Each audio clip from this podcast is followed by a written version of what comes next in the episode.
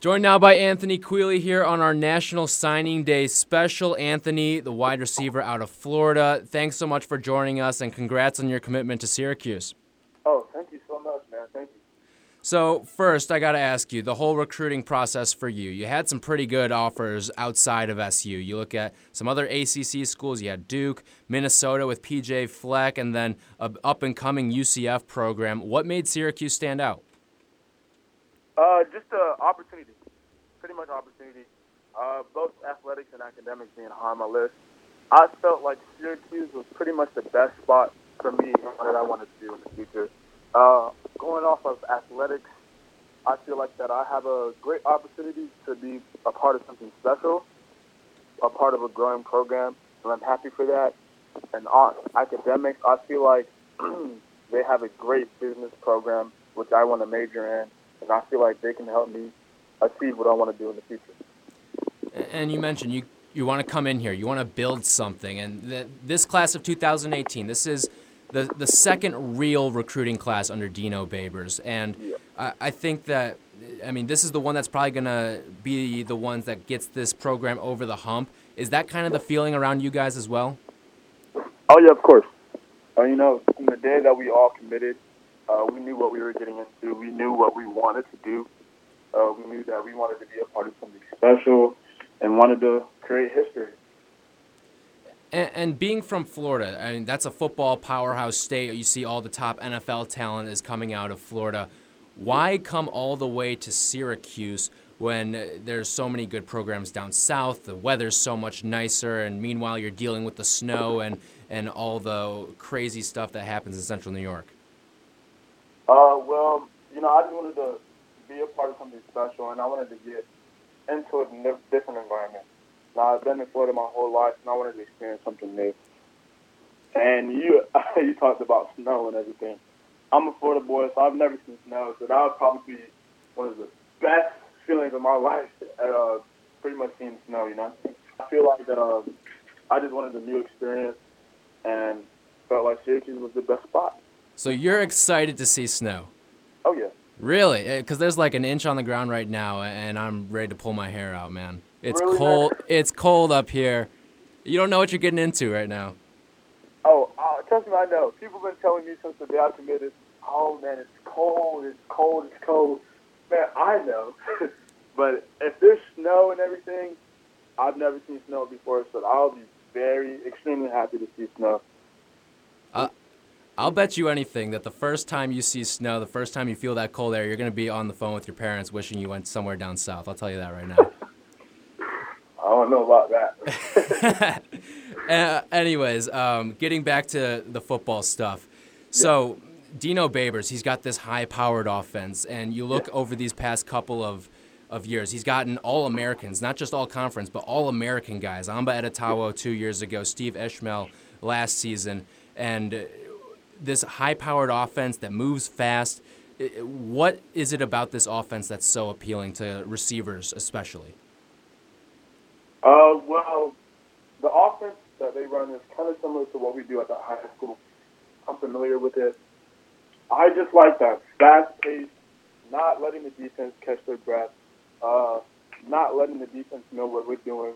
We're always on the move. We're always on the ball, and that's what really attracts me. And looking at this offensive staff now, there's going to be a little bit of changeover. Sean Lewis now taking the job at, at Kent State. What, if anything, how does that affect things for you personally? And did you know Sean much at all? Uh, yeah, I knew Sean a lot actually. Uh, he was actually my recruiter, so he recruited me.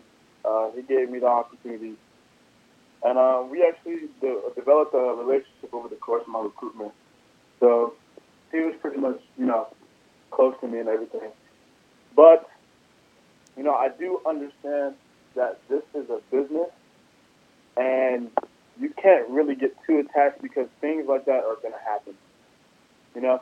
And um, I just understand that Coach uh, Sean Lewis did what's best for him and did what's best for his family and his future so after that, I congratulated him, and there was no hard feelings after that. Nothing affected me and my decision to go to Syracuse. and that's pretty much it. And, and did he try to sway you to try to come to Kent State at all? of course not. No. Of course not. Um, looking at you for this upcoming season, has the coaching staff given you any insight of what their plan is for you in this 2018 season?